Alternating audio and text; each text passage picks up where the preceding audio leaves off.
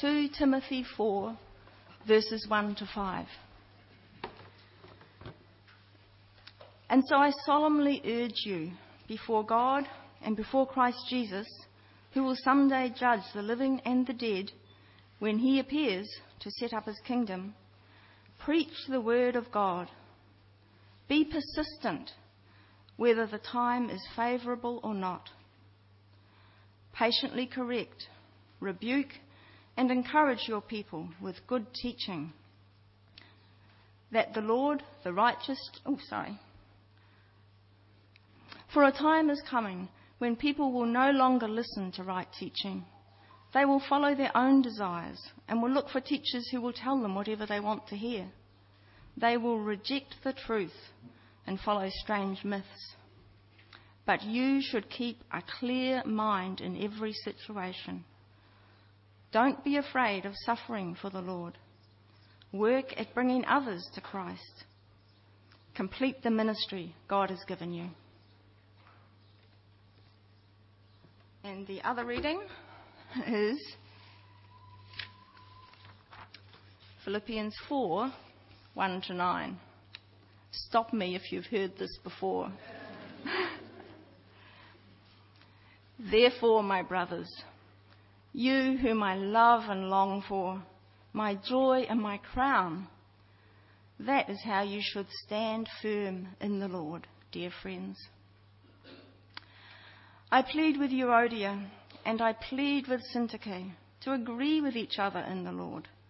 Yes, and I ask you, loyal yokefellow, help these women who have contended at my side in the cause of the gospel, along with Clement and the rest of my fellow workers, whose names are in the book of life. Rejoice in the Lord always. I'll say it again. Rejoice. Let your gentleness be evident to all.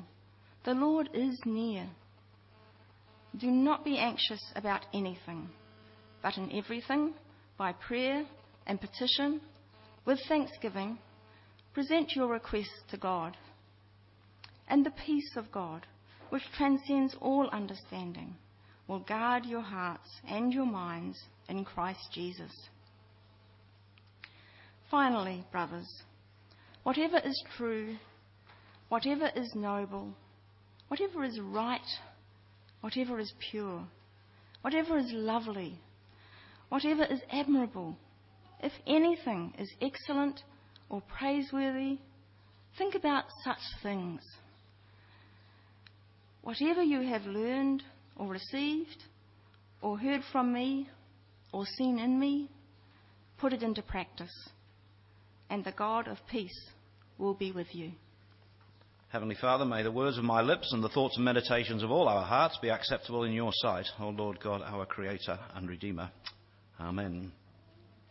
Well, a couple of uh, days ago, if you were here, I quoted uh, Rudyard Kipling's If, that uh, long poem, and um, it basically, I quoted, you know, if all around you are losing your heads, then you keep calm. That's what that theme is about. Don't panic. Think clearly and don't lose your head. And of course, I, I was told the other day that Rudyard, Kipling was a, a Christian. I don't know whether he was or not. But in the reading that you just heard from 2 Timothy, that's exactly what Paul is telling Timothy. It's exactly what he's telling him. A time is coming, Timothy, when people outside the church and even in the church won't want to listen to God's word. They won't really want to listen to God's word. They won't re- want to listen to sound doctrine. Instead, they'll gather around them people who will say things what their itching ears want to hear.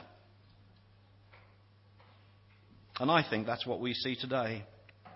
Christians, churches, or many churches and Christians, want, always wanting something new, always want the next exciting thing. They're very quick to jump on the latest trendy spiritual movement that comes from somewhere or whatever. Uh, how to move in the anointed or how to heal or wholeness or whatever. I heard one a few weeks ago, a miracle a day keeps the doctor away. You know, it's a book about healing, etc., etc. And these things, how to be a fulfilled Christian now, those things are coming out. How to be whole as a Christian. Or, on the other hand, uh, on the other hand, the latest, how to grow your church. There's no end to this. You know, we want churches filled. There's no end to this stuff. And Paul says to Timothy that, that, that these people turn away from the truth to all sorts of stuff that's going on. they lose their spiritual heads. But Paul says, You, Timothy, verse 5, keep your head in all situations, endure hardship, do the work of an evangelist, don't, be, don't take your focus off that, and discharge all the duties of your ministry. Keep your head, Timothy, in all situations. Surely that's God's word to Christians today in New Zealand and into Western society in general. It's God's word to you. It's God's word to me today. It's God's word to this church today. There are huge issues coming at you from society, the wider Anglican church, and there's struggles within your own church family. You know that. And you yourself may be struggling. You may be going through difficulties. It may be through trials. It may be doubts about faith. But you'll be struggling. Well, Paul, the Holy Spirit, would exhort you to keep your heads in these situations. Don't panic. Think clearly. Think biblically. Stay spiritually calm. Don't panic. Remain spiritually stable. And what Paul was teaching the Christians in Philippi to do was, we've been looking at certain principles, uh, and in the, in the end, uh, coming to chapter, uh, chapter 4 to the end, in verses 1 to 9, he gives certain principles, teaching them how to remain stable when all around is unstable. And I've tried to bring some of those principles to you. Well, this morning we come to two final principles for spiritual stability. The Christian mind, thinking properly, that's why I was interested in uh, that particular version. Uh, thinking properly, thinking godly, and put all that Paul teaches into practice. All that we've looked at over the last few days, put into practice. Firstly, then, to remain spiritually stable, Christians must train their minds to think rightly. Verse 8. Finally, brothers, whatever is true, whatever is noble, whatever is right, whatever is pure, whatever is lovely, whatever is admirable, if anything is excellent or praiseworthy, think about such things to know the peace of God, to be spiritual stable, spiritually stable, Christians must think on the right things. Now, by think about these good things, Paul doesn't mean think positive thoughts. You know, think nice things. If you think nice things, you'll feel really good. You'll be at peace. You'll be happy. Modern psychology tells us that if you think positively about good things, and if you don't think negatively, then you'll forget your problems and you'll be, ha- you'll be happy. You know, sort of pack up your troubles in your old kid bag and smile, smile, smile. You know, those kind of things. I haven't started yet. Just hang on a second. Or Julie Andrews in The Sound of Music. Have you seen, seen that film? When Julie Andrews is sad, she remembers her favourite things. And what are her favourite things? Oh, they're pink satin sashes and snowflakes that stay on my nose and eyelashes. And when the dog bites, when the bee stings, when I'm feeling sad, I simply remember my favourite things, and then I don't feel so sad. I should have been at the concert, really, shouldn't I? well, that's modern psychology. That's what we've had for the last 60 or 70 years. I mentioned it the other day. Think positively and you'll have happy thoughts. You will succeed. That's not what Paul means. That's the philosophy of positive thinking again and little to do with Christianity. I mean, if you're a happy, chirpy person, well, that's wonderful. Just don't come near me in the mornings. That's, you know, if that's the kind of person you are, there are some people like that. And that's fine. But Paul here is not thinking about positive thinking, which we have in our society today, where if you think nice little thoughts, uh, everything will be nice. Now, the word think in the Greek here, I'm not a Greek scholar, I hope I get this, uh, uh, this, this word right, but the word that's used here for think is the word, word logizomai, from which we get our word logic, to which we get our word logical thinking. And it means consider these things, evaluate these things. He's emphasizing the importance of the Christian mind, thinking. And I don't think there's a more urgent need in the church today than that Christians think and that we think aright.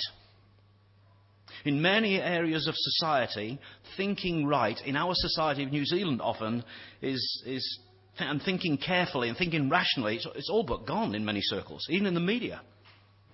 Two philosophies dominate our culture today existentialism and pragmatism. So when we come to issues and decisions, we don't ask, well, what is right? What is, what is, what is true? We ask first, does it feel right? Does it feel right for me? Or pragmatism, will it work? Whether it's right or whether it's wrong, whether it's true or whether it's false, whether it's good or bad, it doesn't matter. Will it work? So, will it, will it make me feel good and will it work? That's what matters when we come to decisions. For example, television tycoons, they want as many people watching their television program as possible, and this is how they think. It doesn't matter what junk is put on the television, or films, or videos, or whatever, whether it's adultery, or violence, or, or portraying greed and power as good, and corruption as good, and sexual unfaithfulness as good, portraying these things. The question isn't, is it right? The question is, does it work? Does it get viewers? Do we get people in? How do we get people to watch things in, crowd? We, we, we do things to get them in. Just get the people in. And the people watching don't ask, is this right or is it true? They ask, how does it make me feel? Oh, oh this, this really makes me feel good. And so, so I'll, I'll, I'll go that way. That's the thinking of our society. It's all around us. And the sad thing is that this thinking comes into the church. So, on issues of theology, we don't ask, is it right or what is truth? What does God's word say? We ask, will it cause division? Will it, will it offend people? Or even, will it work? A report given to our synod a few, a few years ago said, uh, the person who was putting this forward said, Kiwis are practical people, and the bottom line is not is, is, it, theo- is, is it correct theology, but does it work? That's for the church. It doesn't matter about the theology. Does it work? Does it get people in? A minister friend of mine who got 300 people to a, church, a certain church service said exactly that to me. But it works, Wally. People come. Some services today now, some, some worship services are now, are more entertainment than worship. Because they say, does it work? Pe- and this, this other friend of mine said, oh, when I take a service, Wally, I want people to go out feeling happy. I want them, I want them to go out feeling good about themselves. So it's got nothing to, that's his aim. So it's got nothing to do with uh, theology or, uh, I want people to go out and feel good about themselves. Christians need care today. We mustn't be sucked in by the wrong thinking of our culture because how we think is how we are and how we live. And that's important to God. So God is concerned that his people think rightly. Read the scriptures. It's right through the scriptures. Isaiah, uh, Isaiah chapter 1, uh, God says to Israel, Come, let's reason together. He doesn't say, you know, come, let's, let's, feel, let's see how we feel about this. God is discussing their sin, and he says, Come, let's reason together. If you continue in sin, this will happen. If you don't, if you, continue, if you obey, stop sinning and obey me, well, this will happen. Let's reason together, he says. He doesn't say, you know, how, how does this make you feel? I want to know how it makes you feel. Psalm 72, God says, I will instruct you, I will teach you. They were to learn and understand and think correctly. And it's exactly the same principle in the New Testament. Paul often says, uh, I wouldn't have you ignorant, brethren. I wouldn't have you ignorant. He's not talking about the denomination, brethren, there. Of course he's not. I think he is, really. I wouldn't have you ignorant, brethren. Sorry about any brethren around here. But he doesn't want us ignorant. He wants us to, in Romans chapter 12, but be transformed by the renewal of your, what? Mind. Jesus kept saying to his disciples, Do you not understand? Are you so dull? In Matthew chapter 13, uh, the parable of the sower, and it says, Some heard the message but didn't understand it. He wanted them to understand it, think it through. He said, Consider the birds of the air. He wants them to reason things out and think it through. Jesus often used the verb to think. It is impossible to worship God without the mind, in spirit and in truth. The truth about God, about Jesus Christ, the truth about me, who I am, what I am before God. Christians are to use their minds and think. When people are encouraged to empty their minds for some emotional experience or stuff, the spiritual light, red light, should go on in a Christian's head. Christians are to think. Logizomai logically reason out what we believe and why we believe it, and what happens if we don't believe. Think rightly about God and the gospel and the scriptures. That's what Paul means, think on these things. And he doesn't mean sort of go into a trance or something and sort of uh, meditate on nice thoughts and on feeling peace. Uh, no, faith, Christian faith is not self hypnosis. It is right thinking about God. So, what should we think on? Well, first, verse 8 whatever is true, we are to think about and evaluate what is true and what is not true. That is priority in Christianity truth. Jesus is the way, the truth, and the life. To worship God, we must worship Him in spirit and in truth. You cannot know God nor worship Him if you don't know truth. And how do we know what is true? Is it whether it works? Is it whether it, whether it feels right for me or whether it feels true? Is it the majority? Is it, is it how I feel in my heart, whether it's true? Is it, is it what the majority of people think? No, in John 17, Jesus said, Thy word is truth. If you want to think on what is true, read, dwell on, and study the Word of God. Whatever is noble means honourable or reverent. Think on what is honouring to God in your own life. Whatever, whatever is righteous means Whatever is in harmony with God, think rightly about God. God is not the tyrant that most people think he is. He's not a sort of spoil sport. He's, he's not, he's not a, a, a, judge all the time who wants to, who wants to stop, stop us enjoying life. He is a loving father. He loves goodness and holiness. He hates sin and evil. Think about what is righteous about God. Whatever is pure, Think about that. That the Philippians, with their pagan surroundings, were tempted to unholy and immoral behavior, just as we are today. And Paul said they are to train their minds to think on pure, holy, and righteous things. And that right thinking would help them to behave in a right way. Wouldn't this society and the church be a better place if we didn't see the junk that we see all over the place. The pornography and the violence and the this and the. Wouldn't it, wouldn't it be better if we thought about other things? Lovely is next. think on what think, think on things that promote love in action. That's what it means. But doing good. That's what it means. Admirable or of good report probably means don't use ugly words. Don't use words that hurt people intentionally. Don't gossip about people. Well, these are the things that we are to think, consider, and pursue in our lives. And Paul's saying, when you go about your daily life, think about what is true and honourable and righteous and pure and lovely and admirable and pursue those things. Behave in that way. And yes, this is difficult in our culture. Of course it is, because we're bombarded by the stuff which influences our minds to the opposite. Television, movies, books, magazines that we read now, now stuff on the internet, glorify sex and adultery and greed, etc. And, and Paul says, don't think on those things. We're bombarded with them, but don't think on these things. If anything is excellent or praiseworthy, think about such things. God honouring things. To be spiritually stable, Christians, us, must train our minds to think biblically. And I'm convinced that this is one of the main reasons why the church and Christians are spiritually unstable today. I think we don't seem to think about our faith, what we believe, why we believe it. We've become like our culture.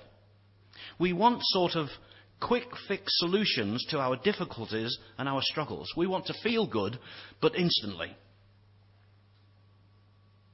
And theologically, we want the peace of God, the blessings of God, but we don't want to do the hard work of thinking and learning and studying the scriptures and behaving properly, trying to live it. Brothers and sisters, there is no quick fix solution to spiritual instability. It's not overnight. I know we live in an instant world, but not here. We have to train and discipline our minds in the power of the Spirit, and that is a slow work. It is a hard work. It is continued lifelong work. It is a battle. There is a battle for the mind out there. Because all, this, all these other philosophers surround us and try to influence us, and they do influence us. Of course they do. And if we don't think rightly and godly, they will take us away. So, Colossians chapter 3 verse 16, let the word, let the word of Christ dwell in you richly. And may I encourage especially this morning young people here, especially if you're going to university or in your school, in your part of education, wherever you go, high school or whatever. Learn God's word, study God's word, learn to learn about our culture, and let God's word study our culture rather than the other way around. May I encourage young people to start their growth in that. That's the first thing. Secondly, verse 9, Paul comes to the final principle for spiritual stability, and it's the toughest. Yes, we've had some tough ones. This is the toughest. Whatever you, he says, whatever you have learnt or received or heard from me or seen in me, put into practice and the peace of God will be with you. In all your trials and all your struggles, the God of peace will be with you and he will keep you. It's a great promise.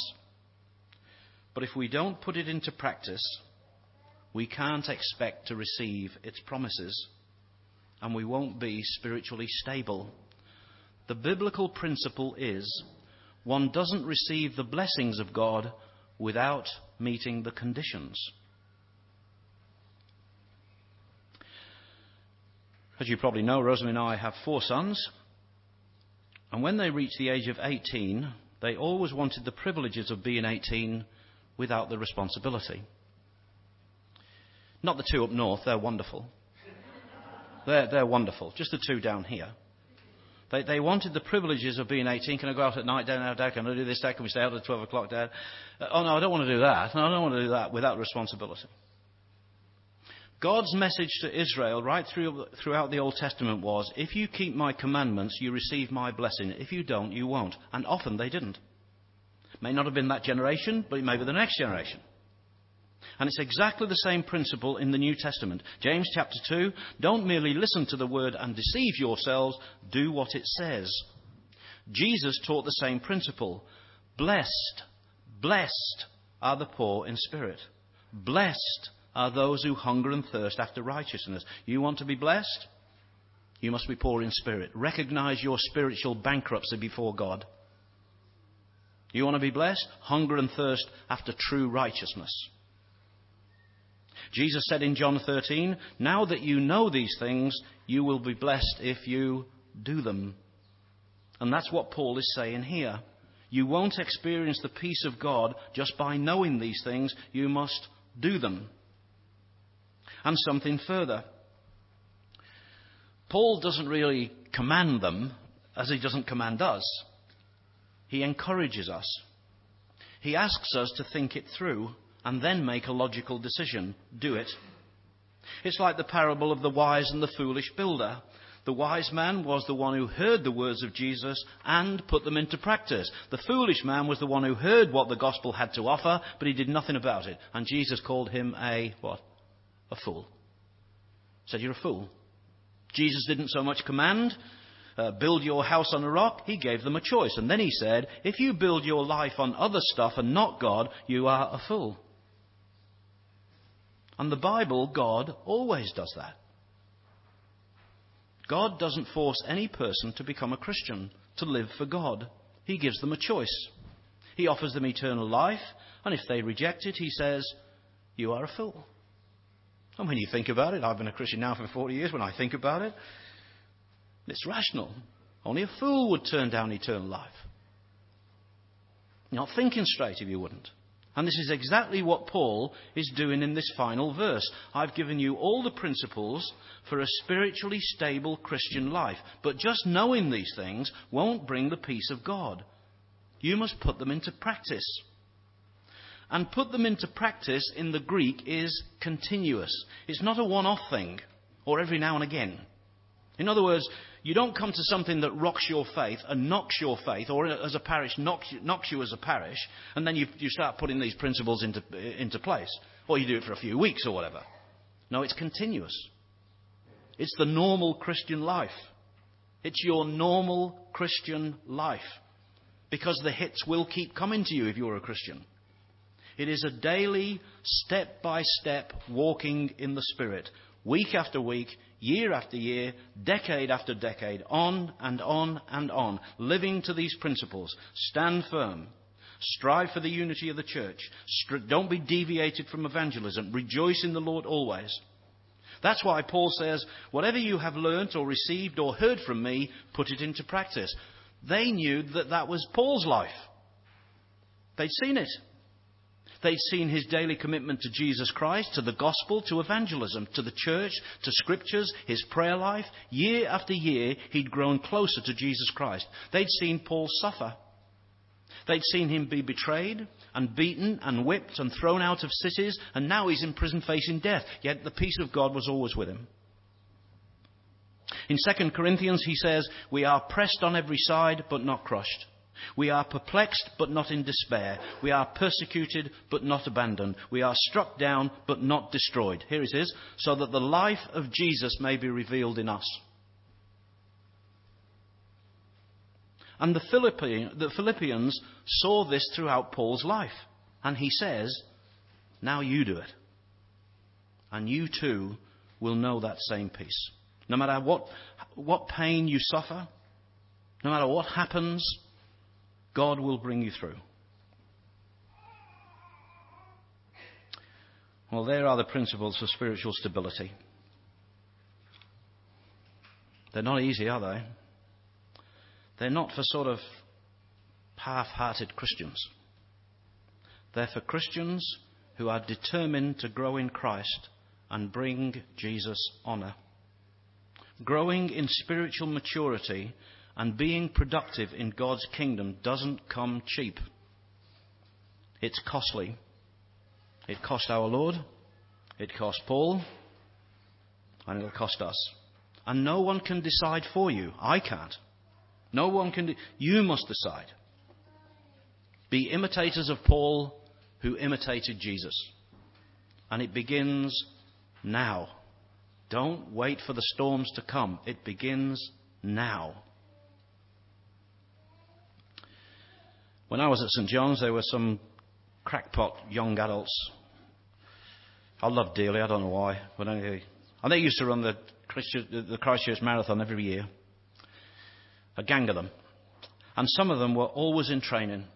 They did, every day they did 10 kilometres. I can, I can think of four guys who did that. Two, two, three, three women, four guys who did it every day. 10, 10 kilometres. But a few of them never trained. They never trained. And one said to me, uh, I was talking about this, I said, What about training? He said, oh, I trained the day before. Who do you think didn't finish the race? Who do you think didn't finish? There was another one who said that he'd run the marathon, but uh, he never did. He kept saying every year, I'll do it, I'll do it. He never did. Well, in one sense, it's the same with you and I as Christians. It's no good waiting for the difficult times to come and then say, right, I'll start now. To remain spiritually stable when the hits come, you must prepare now. And I encourage you to, brothers and sisters. You may feel you're miles away from God at the moment. I, the, the first step begins now, today, and continue. Well, let me pray.